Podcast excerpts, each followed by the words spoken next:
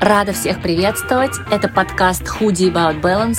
И сегодня мы говорим с музыкальным критиком Олегом Кармуниным.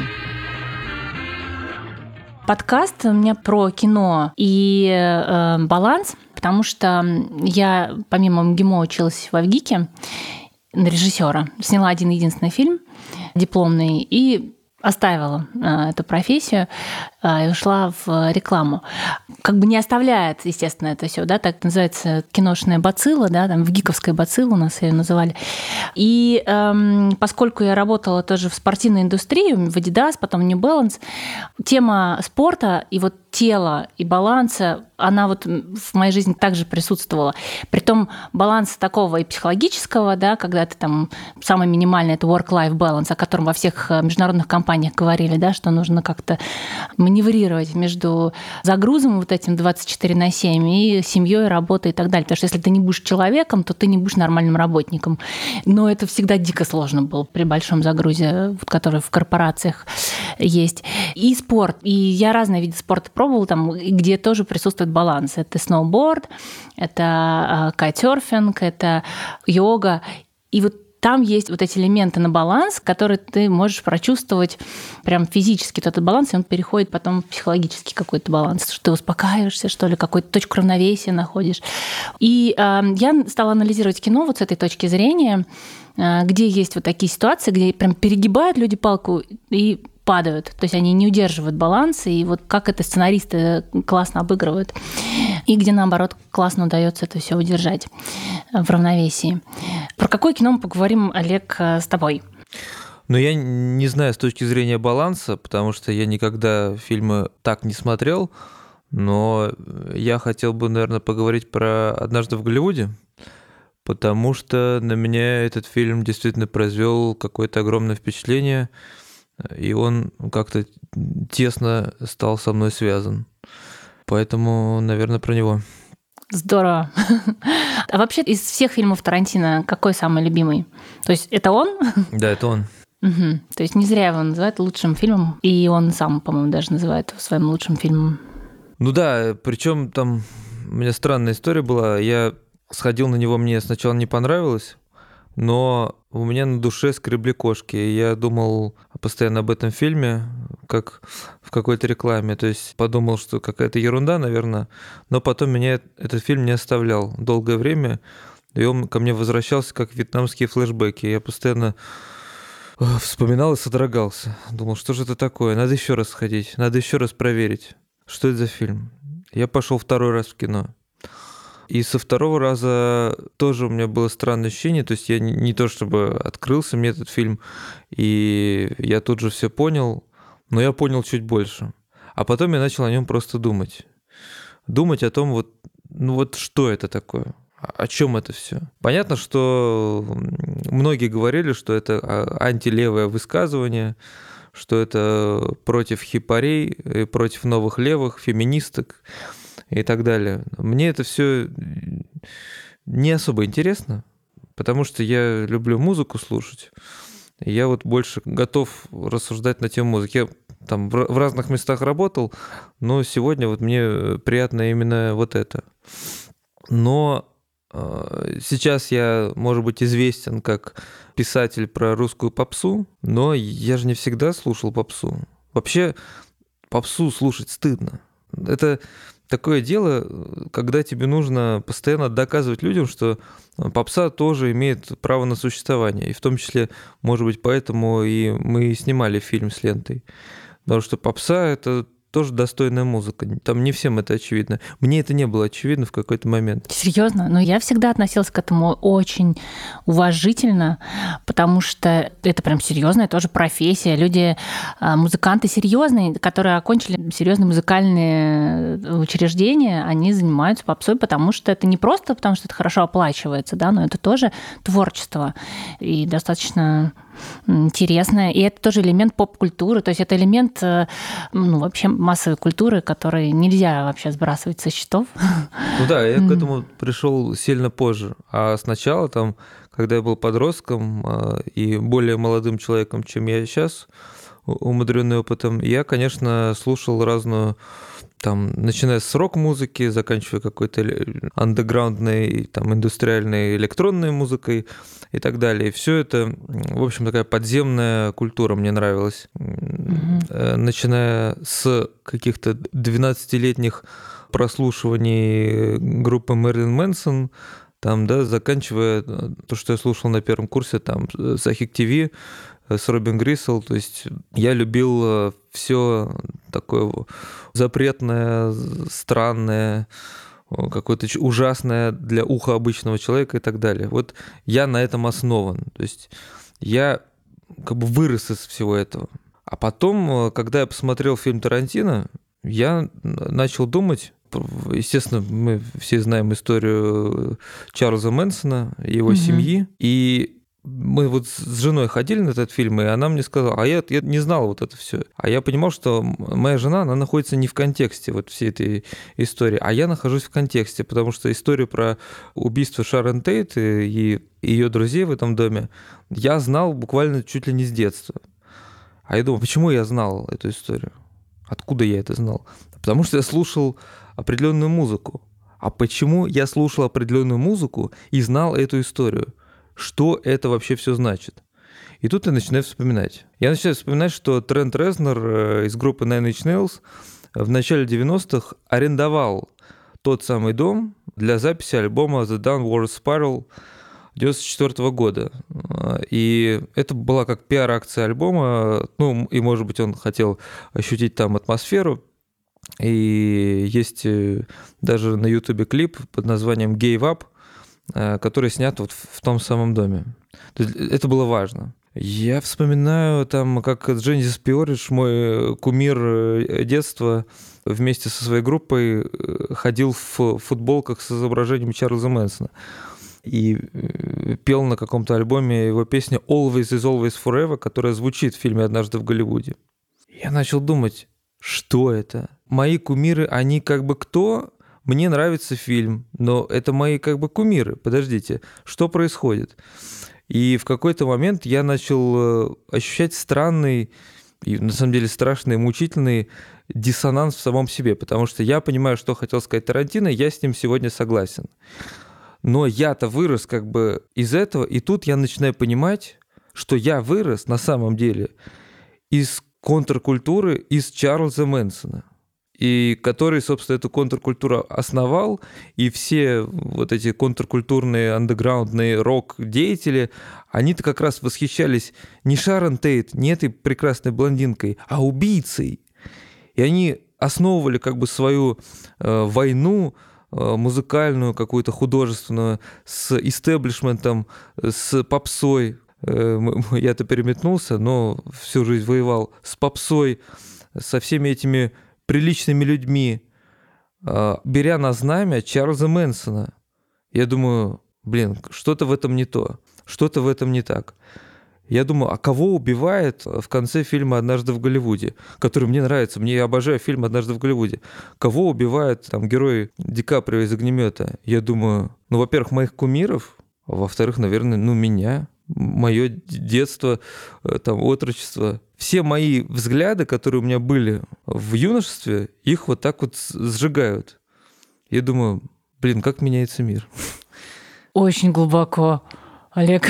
Потому что я, я тоже была далека от этой темы. Мне тоже муж рассказал вот эту историю, если честно. Я посмотрела фильм, ну, меня уже подготовил муж, но я не знала этой истории Чарльза Мэнсона.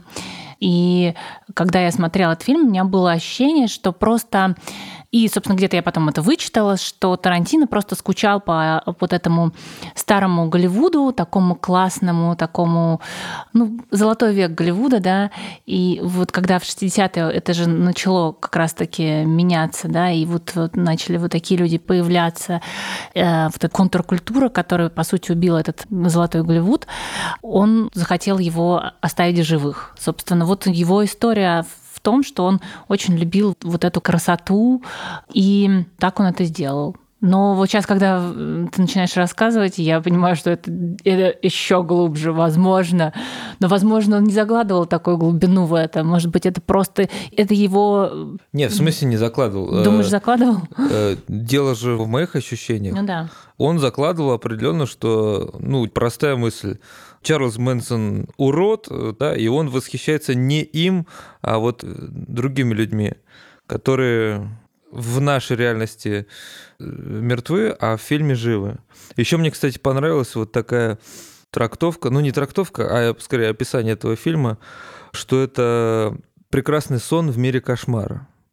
То есть если нам снится страшный сон в нашем мире, что, как это обычно бывает, то кошмар произошел в нашей реальности. И в нашей реальности нам снится, что кошмара не было. Мне кажется, это... Ну, это как бы достаточно простая мысль, в ней нет ничего глубокого, но это как бы мечта о том, чего бы не произошло, лучше бы не произошло, и все. А то, что, ну, контркультура и вся рокерская тусня, она, она это, ну, обожала и восхищалась Чарльзом Мэнсоном, и это началось уже прям тогда, потому что уже на суде приходили девчонки из семьи, устраивали какие-то танцы вокруг здания суда. Ну, то есть это прям вот шло по нарастающей, и это все поддерживалось активно средствами массовой информации. Ну, то есть тут как бы двоякого мнения нет. Это было, правда. И люди, как вот с Скопинским маньяком, угу, люди интересуются, также, наверное, в еще больше десятикратно степени интересовались таким харизматичным маньяком, как Чарльз Мэнсон. И, конечно, то, что сделал Тарантино, а именно полностью попытался унизить его и показать обратную сторону. А вот тебе какая ближе позиция? Тарантино, который захотел его унизить, или вот, например, людей, которые интервьюируют таких маньяков и даже платят им деньги, дают, собственно, такую трибуну для славы? Я с ужасом смотрю на, на то, что происходит с средствами массовой информации. То есть я проработал в журналистике довольно долго, и я искренне считаю, что по большому счету практически все журналисты — это людоеды и трупоеды, потому что так устроена технология журналистики. Потому что ты, если хочешь собрать какие-то просмотры, вынужден ставить у себя какой-то кошмар, какие-то трупы обугленные, и писать: осторожно, уберите детей и беременных, не включайте это видео. И все обязательно включают. Я был подписан на разные телеграм-каналы, включая там какой-то Мэш, там База и так далее, пока сердобольно мне авторы этих каналов не написали типа: сейчас будет очень жесткое видео, на этом видео убивают собаку. И в телеграме видео-то включается сразу. И я прочитал предупреждение, но уже после того, как я посмотрел это видео, я не понял, зачем я должен быть подписан на что-то, что мне показывает такие вещи. Главное, меня вообще смутило э, невероятно вот эта сердобольная интонация каких-то эс эм эм-щиков, которые там работают. «Ой, какая бедная собачка, так жаль ее, не смотрите это видео». Ну зачем вы это публикуете? Зачем, если вы сопереживаете или вы хотите собрать на этом какие-то просмотры? Ну то есть это, это настолько цинично. Угу. Это, это но настолько... любой, ну смотри, я согласна, да, но есть люди, которые это смотрят и которые этим интересуются, видимо, как бы это же спрос порождает предложение. Вот если здесь покопаться глубоко. Считается, что вот кино, да, то есть многие психологи там анализировали, что когда ты смотришь кино, ты проживаешь те же самые эмоции. И вроде бы как вот эти фильмы про агрессию на самом деле должны были снижать уровень агрессии, потому что если у человека это есть внутри, он прожил это, на, как бы смотрев на кино, и типа у него нет больше желания там дальше идти всех убивать. Ну, это одна из версий, да, вот такой психологическая интерпретация вообще таких вещей. Но у меня нет такого... Я, наоборот, абсолютно убеждена, что вот это определенная ролевая модель, когда ты смотришь кино, ты все равно хочешь повторить. Если это, конечно, не как у Тарантино, когда это все равно мы понимаем, что это прям образ, образ, образ. Я как могу, ты считаешь? Я могу да. конкретно сказать, про, повторить. Если говорить про Скопинского маньяка, конкретно про него, то я, и это общеизвестно, я знаю, что он повторял, потому что помимо Скопинского был еще предыдущий маньяк, который делал то же самое. Собственно, Скопинский, он поместил девушек в подвал своего гаража, чтобы их насиловать, а за четыре года до него был точно такой же человек, который поместил в подвал своего гаража девушек, ну, там, не для насилия, а по большей части для того, чтобы они шили какую-то одежду. И мужчину какого-то, который выполнял бы какие-то работы. В общем, там тоже жуткая история. Он там на лестнице, которая идет из этого подземелья, сделал какое-то напряжение двести двадцать вольт, чтобы никто не мог выбраться. И тоже там держал их три года, например. И почему я это знаю? Да потому что я в детстве смотрел программу «Криминальная Россия». А сколько мне было лет? Там, конец девяностых? Ну, не знаю. десять лет мне было. Вопрос, во-первых, мой вопрос, почему я, десятилетний ребенок, должен знать об этом, что какой-то мужчина держит у себя рабов? Почему меня не ограждают от этой информации? Я не хочу это знать. Даже сейчас я не хочу это знать. А второе, мы знаем, и Скопинский маньяк об этом говорил, что он увидел передачу «Криминальная Россия», где, ну, дело уже было раскрыто, того человека, который держал рабов. И Скопинский маньяк такой: о, интересно, кстати, надо повторить. Это документально известно. Вот вам, пожалуйста. Это же о чем говорит? Если сейчас он становится героем там, суперпопулярного там, шоу, которое с огромным количеством просмотров, то какое сообщение молодой э, вообще аудитории, то есть всем людям, которые хотят быть популярными, какое сообщение им доносится? Что убивайте, и вы будете звездами? Вот мне просто интересно. Да, наверное. Ну, вот эта интонация: посмотрите, как это ужасно. Нет, вы посмотрите, как это ужасно. Нет, нет, нет, идите сюда, давайте.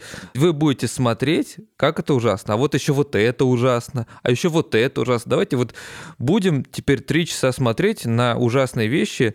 Только, пожалуйста, не повторяйте их. Но посмотрите обязательно. Посмотрите, вот, вот, вот еще и, и вот еще. Зачем? Зачем это смотреть? Не хочу смотреть, и не надо это показывать. Ну, я вот так думаю. Да, я полностью согласна. Тем более, что у меня лично есть история. Мой отец судья, и он судил в Пензе маньяка, который убил больше сорока детей. И я помню, это безумное время. Во-первых, все ходили в диком страхе. Он э, ходил, то есть у него такая уже профдеформация. Он, просто ему везде казалось, что меня могут убить в любой момент. Он ходил с фонариком, меня искал вообще в подворотнях, если я там задерживалась, не приходила, телефонов сотовых не было, что я не приходила, ему уже казалось, что все, я уже там где-то. И он присудил ему смертную казнь. И я помню, это дикое вообще его напряжение, потому что это же, чтобы присудить такой приговор, это нужно, ну, это ну, не просто так, да, то есть действительно нужно изучить все эти дела. Поэтому я не понимаю. То есть и сейчас к нему приходят, тоже просят там дать комментарии, интервью, там для вот следствия ведут знатоки, вот его там периодически приглашают. Он один раз давал какой-то комментарий после того, когда там делали, это называется историческое... постановка, то есть полностью как бы воспроизводит события. Историческая реконструкция, да, соответственно, вот в этом э, фильме. И там делают, зачем-то делают вот эту постановку того, что делал маньяк с ужасными там актерами, это неважно, но сам факт, зачем это нужно. И, собственно, он после этого сказал, что никаких комментариев. То есть как можно вообще, в принципе, вот в этом во всем копаться? Но я знаю при этом людей, которые смотрят такие передачи. Ну, они, не могу сказать, что они абсолютно адекватные, но ну, они в социуме, они работают, они, как бы, у них там у некоторых есть семья, они могут засыпать под такую передачу, Олег. Вот просто смотрят, включают перед сном такую передачу и засыпают под нее. Вот я, для меня это совершенно не укладывается в голове, как это возможно. Так вот, Тарантино. Тарантино вроде бы тоже, у него же тоже есть сцены насилия, да, но как он это делает? И у него это оправдано? Если говорить про сцены насилия, то оно у него такое мультипликационное, ну, то есть не настоящее насилие. Настолько ненастоящее, что оно смешное. Потому что, естественно, во время сцен насилия в фильме Тарантино все смеются. Ну, по крайней мере, если мы говорим про последние фильмы. Угу. А что, и ранние, наверное, тоже. не знаю. Ну, ну и есть... они еще так сделаны, наверное, да, что ты никогда в жизни не подумаешь, что это можно воспроизвести, да, когда там из пулемета реально убивают человека, там, да, вот ну, это. То есть это плюшевое такое нож, насилие. Там вот этот у Брэда Питта в ноге, там вот это все, оно такое. Еще мне нравится вот тоже социальные сети, за что я ненавижу тоже социальные сети, за то, что там нельзя показать, например, титьку. Тебя за это забанят. Но зато сцены убийства, увечий. Мне попадались в Фейсбуке вполне себе какие-то военные видео, тоже с каким-то комментарием типа «Посмотрите, какой ужас!» А там реально жесть, мясо просто. И это вот, посмотрите, сердобольные граждане тоже комментировали.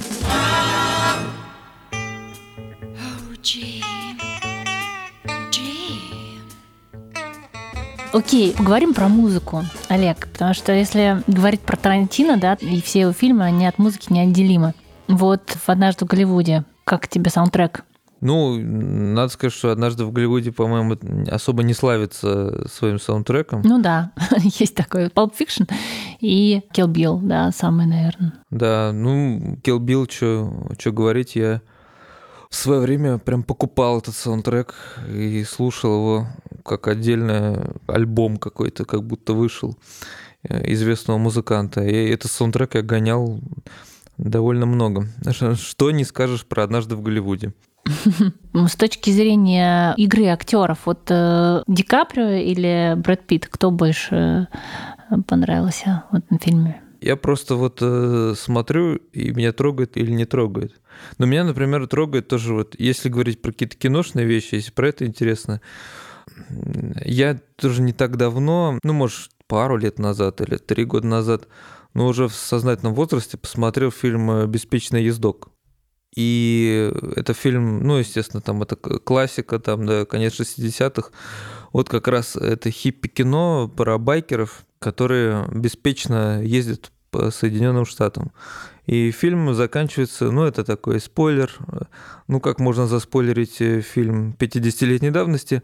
В общем, в конце их убивают реднеки-дальнобойщики. И это вот такое высказывание о том, что вот, свободные люди, вот и какие-то поганые, значит, эти реднеки, ужасные какие-то гопники, стреляют в них.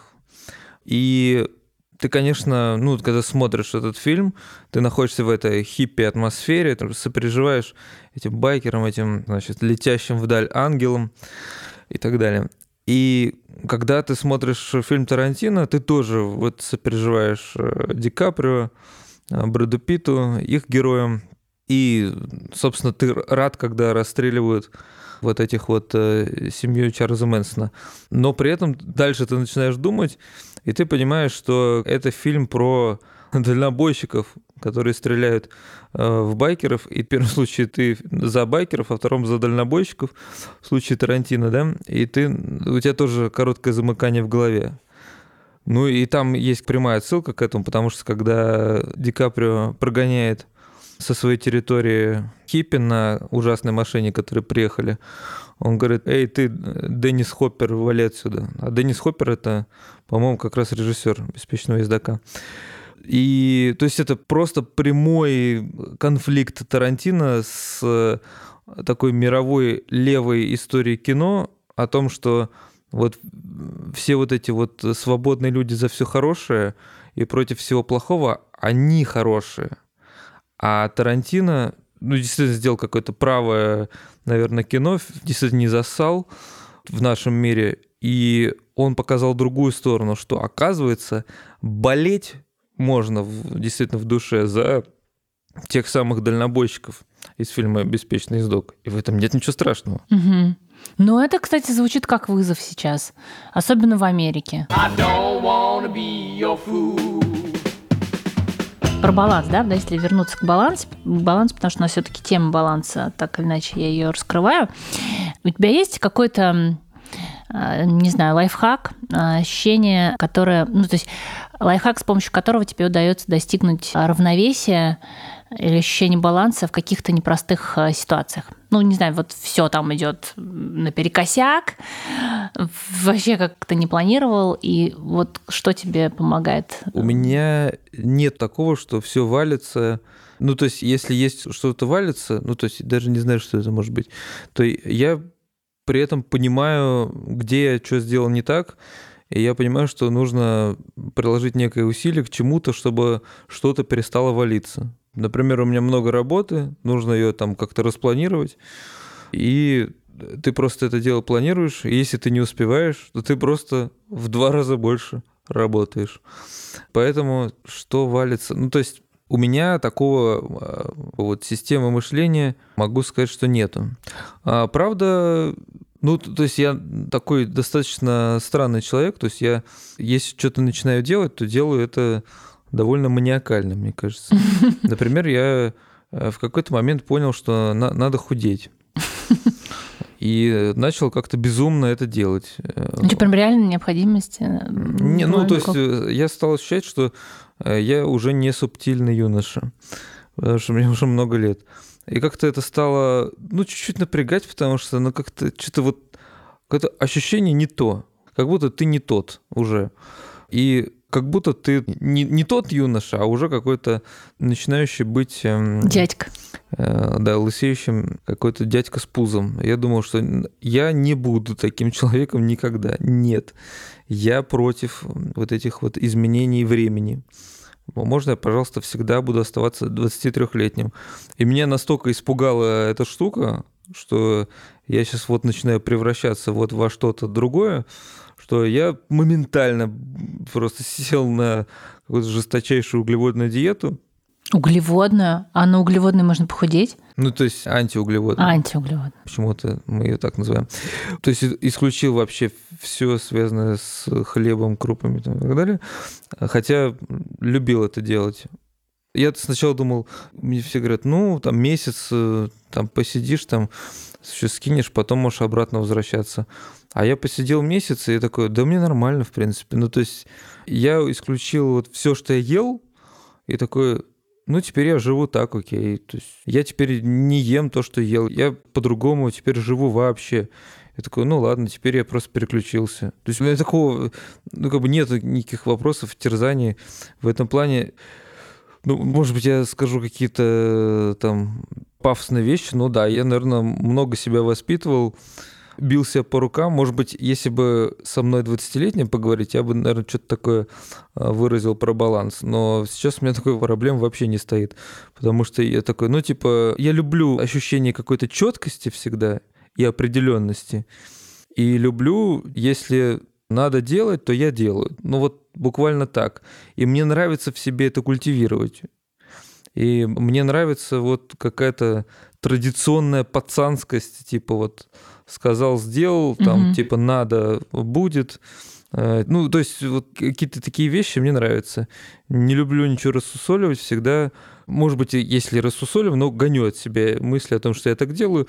Всегда пытаюсь о себе думать и стараться делать так, чтобы все было хорошо, правильно. Ну, а вот если пойдет не так, как ты себе придумал, что вот все сейчас вот так должно идти, вот оно должно быть правильным, а вот оно бац и не так. Ну, надо кейсы рассматривать, я не знаю. Ну, ну, хорошо, вот ты сидишь на этой диете и не худеешь вообще, например.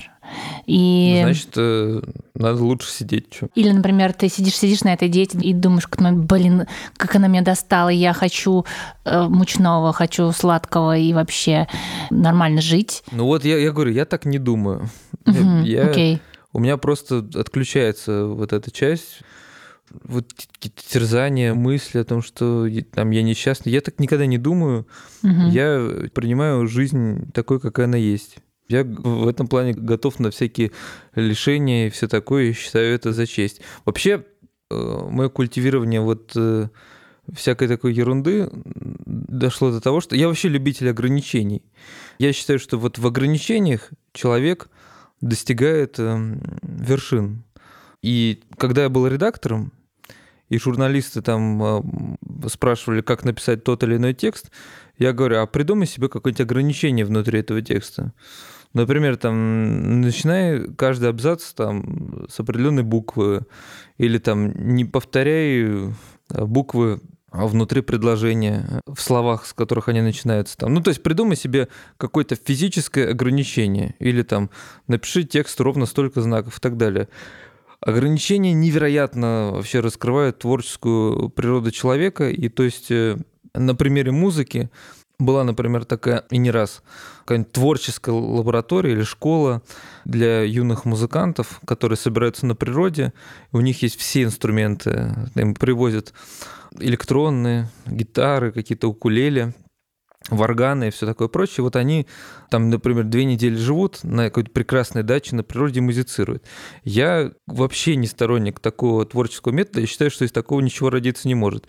Я считаю, что нужно запереть людей в квартире, дать им макароны с тушенкой и сказать, значит, у вас сутки сочиняйте шедевр. И... Музыкант должен быть голодным, вот, да? Вот это вот есть расхожая такая фраза. Да, да. Ну, то есть я считаю, что абсолютная свобода, она даст только человеку разврат какой-то. То есть человек будет в результате, если у него есть все возможности, он будет лежать на диване. Если у него будет только одна возможность, он ей воспользуется. Вот, мне кажется, как-то так это работает. Ну, я, я согласна абсолютно. И если люди привыкают вот к такому, вот как ты говоришь, к ограничениям, да, и это их... вот стиль жизни, да, то даже когда у них появляются возможности, они все равно придерживаются вот этой основной части вот этого вот стержня. У меня такое ощущение, что ну и то, что я вижу, например, да, в людях. Мне кажется, важной идеей постоянство.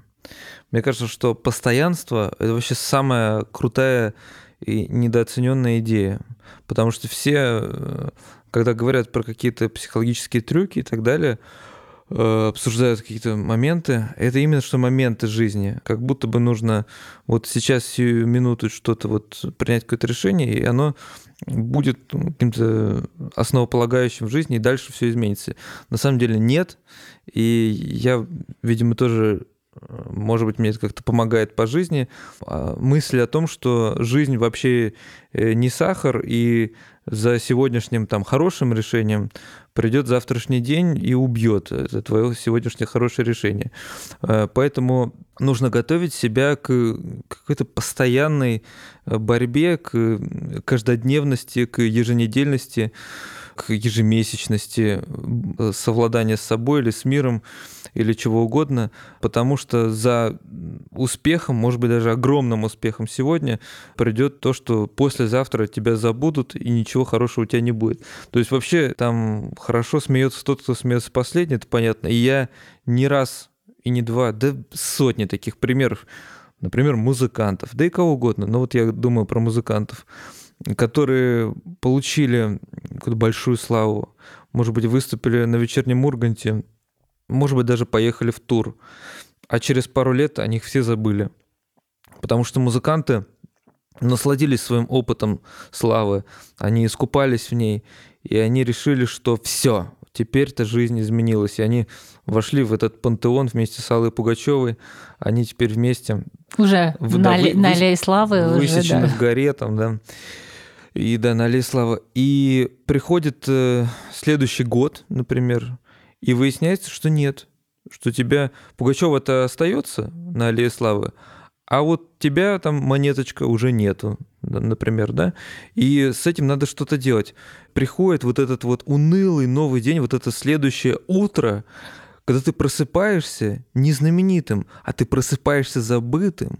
И то есть ты же вчера, вчера стояли толпы под твоим окном. Где они? Тебя все забыли. И что делать? И выясняется, что вот людей к этому не готовят. К постоянству, к, к тому, что нужно выдерживать не только славу, не только медные трубы, но и то, что под твоим окном никто не стоит. Больше. Как с этим быть, да? А как ты к этому пришел вообще? Просто интересно. Такой ты молодой человек, потому что, ну, не все в достаточной степени сознательные, вот чтобы такими категориями мыслить. Вот. Ну, не знаю, как-то работал жестко, наверное, как-то. Ну, может быть, у меня это всегда было. Я это многим рассказывал, но публично, по-моему, не рассказывал ни разу. Поэтому пусть будет это и записано, наверное. Просто пример. Я работал в Петербурге журналистом, А потом, ну, я мечтал попасть в Москву, естественно, потому что... Странно, но вроде бы Питер и Москва — это всегда такое не, противостояние. Я не, не люблю Питер, mm-hmm. я считаю, mm-hmm. что это не очень приятный город. Mm-hmm. Вот мне абсолютно эта романтика чужда, хоть я и там и жил довольно долго. Я, конечно, хотел в Москву, потому что в Москве вся движуха, ну, по журналистике-то точно, и как бы вся сила мира, понятно, Москва.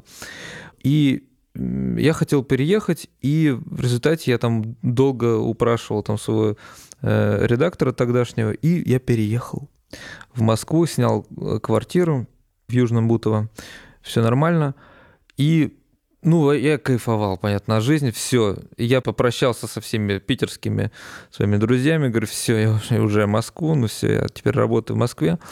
И я работал, по-моему, три с половиной месяца, и меня сократили. И я с вещами, с чемоданом вернулся в Петербург. Ну, то есть, что, наверное, сделал бы обычный человек? Да вообще в жопу эту Москву. Ну, понятно, что меня мои друзья приняли с ухмылкой, типа, ха-ха-ха, да-да, переезжатель в Москву. Ну, привет, чувак, да. Че еще, куда еще собрался?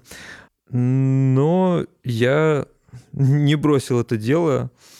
Я продолжил, собственно, писать туда же.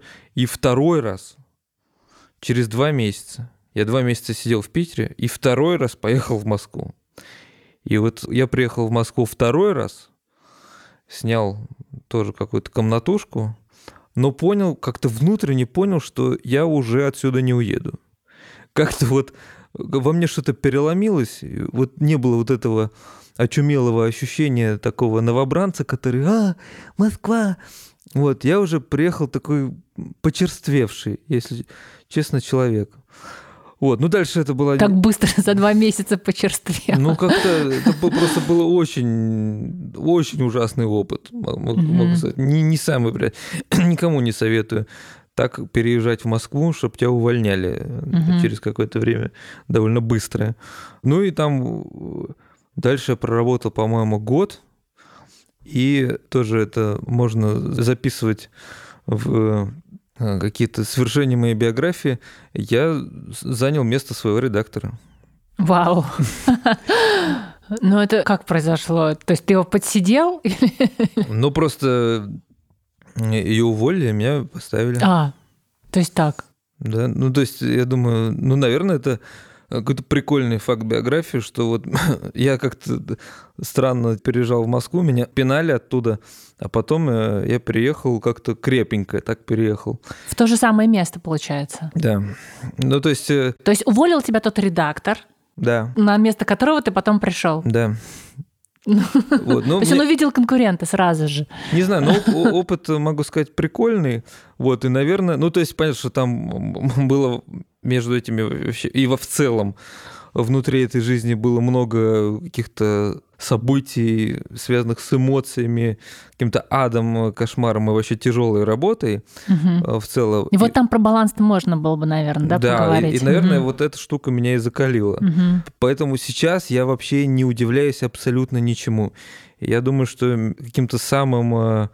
злостным, может быть, отношением на работе или там связанным с общением с людьми меня не удивишь, и мне абсолютно вот я готов ко всему в этом плане, потому что я, ну, наверное, так пожил чуть-чуть. Понятно. Я вот на десять лет тебя старше, по-моему, да? Я с восемьдесят первого, а ты... восемьдесят восьмого. А, восемьдесят, ну, почти десять лет. И я, наоборот, только сейчас вот к этому прихожу, как-то, что я готова ко всему. Вот буквально там пару лет назад я к этому пришла. А до этого у меня не было... Ну, то есть у меня всегда было вот это ощущение, что нужно... А как же здесь? А как же там? Надо бежать туда, надо туда. То есть, а вот только вот пару лет назад я вот пришла к этому состоянию дзена, когда, ну, типа, может быть, по-разному. Нет, не возрастное, у каждого человека своя атмосфера в душе, это нормально. Да, здорово. Ну, тогда на этой классной ноте, наверное, закончим, да, наш подкаст, что можно быть готовым ко всему. И при просмотре вот этих фильмов, да, тоже надо готовиться ко всему, наверное. Каких? Ну, «Однажды в Голливуде» и... А, да. Да, потому что неожиданная может быть концовка, но, но как мы знаем, стоит, да. да, но оно того стоит. Спасибо большое, Спасибо. Олег, что да, пришел. Спасибо, что позвала. Спасибо.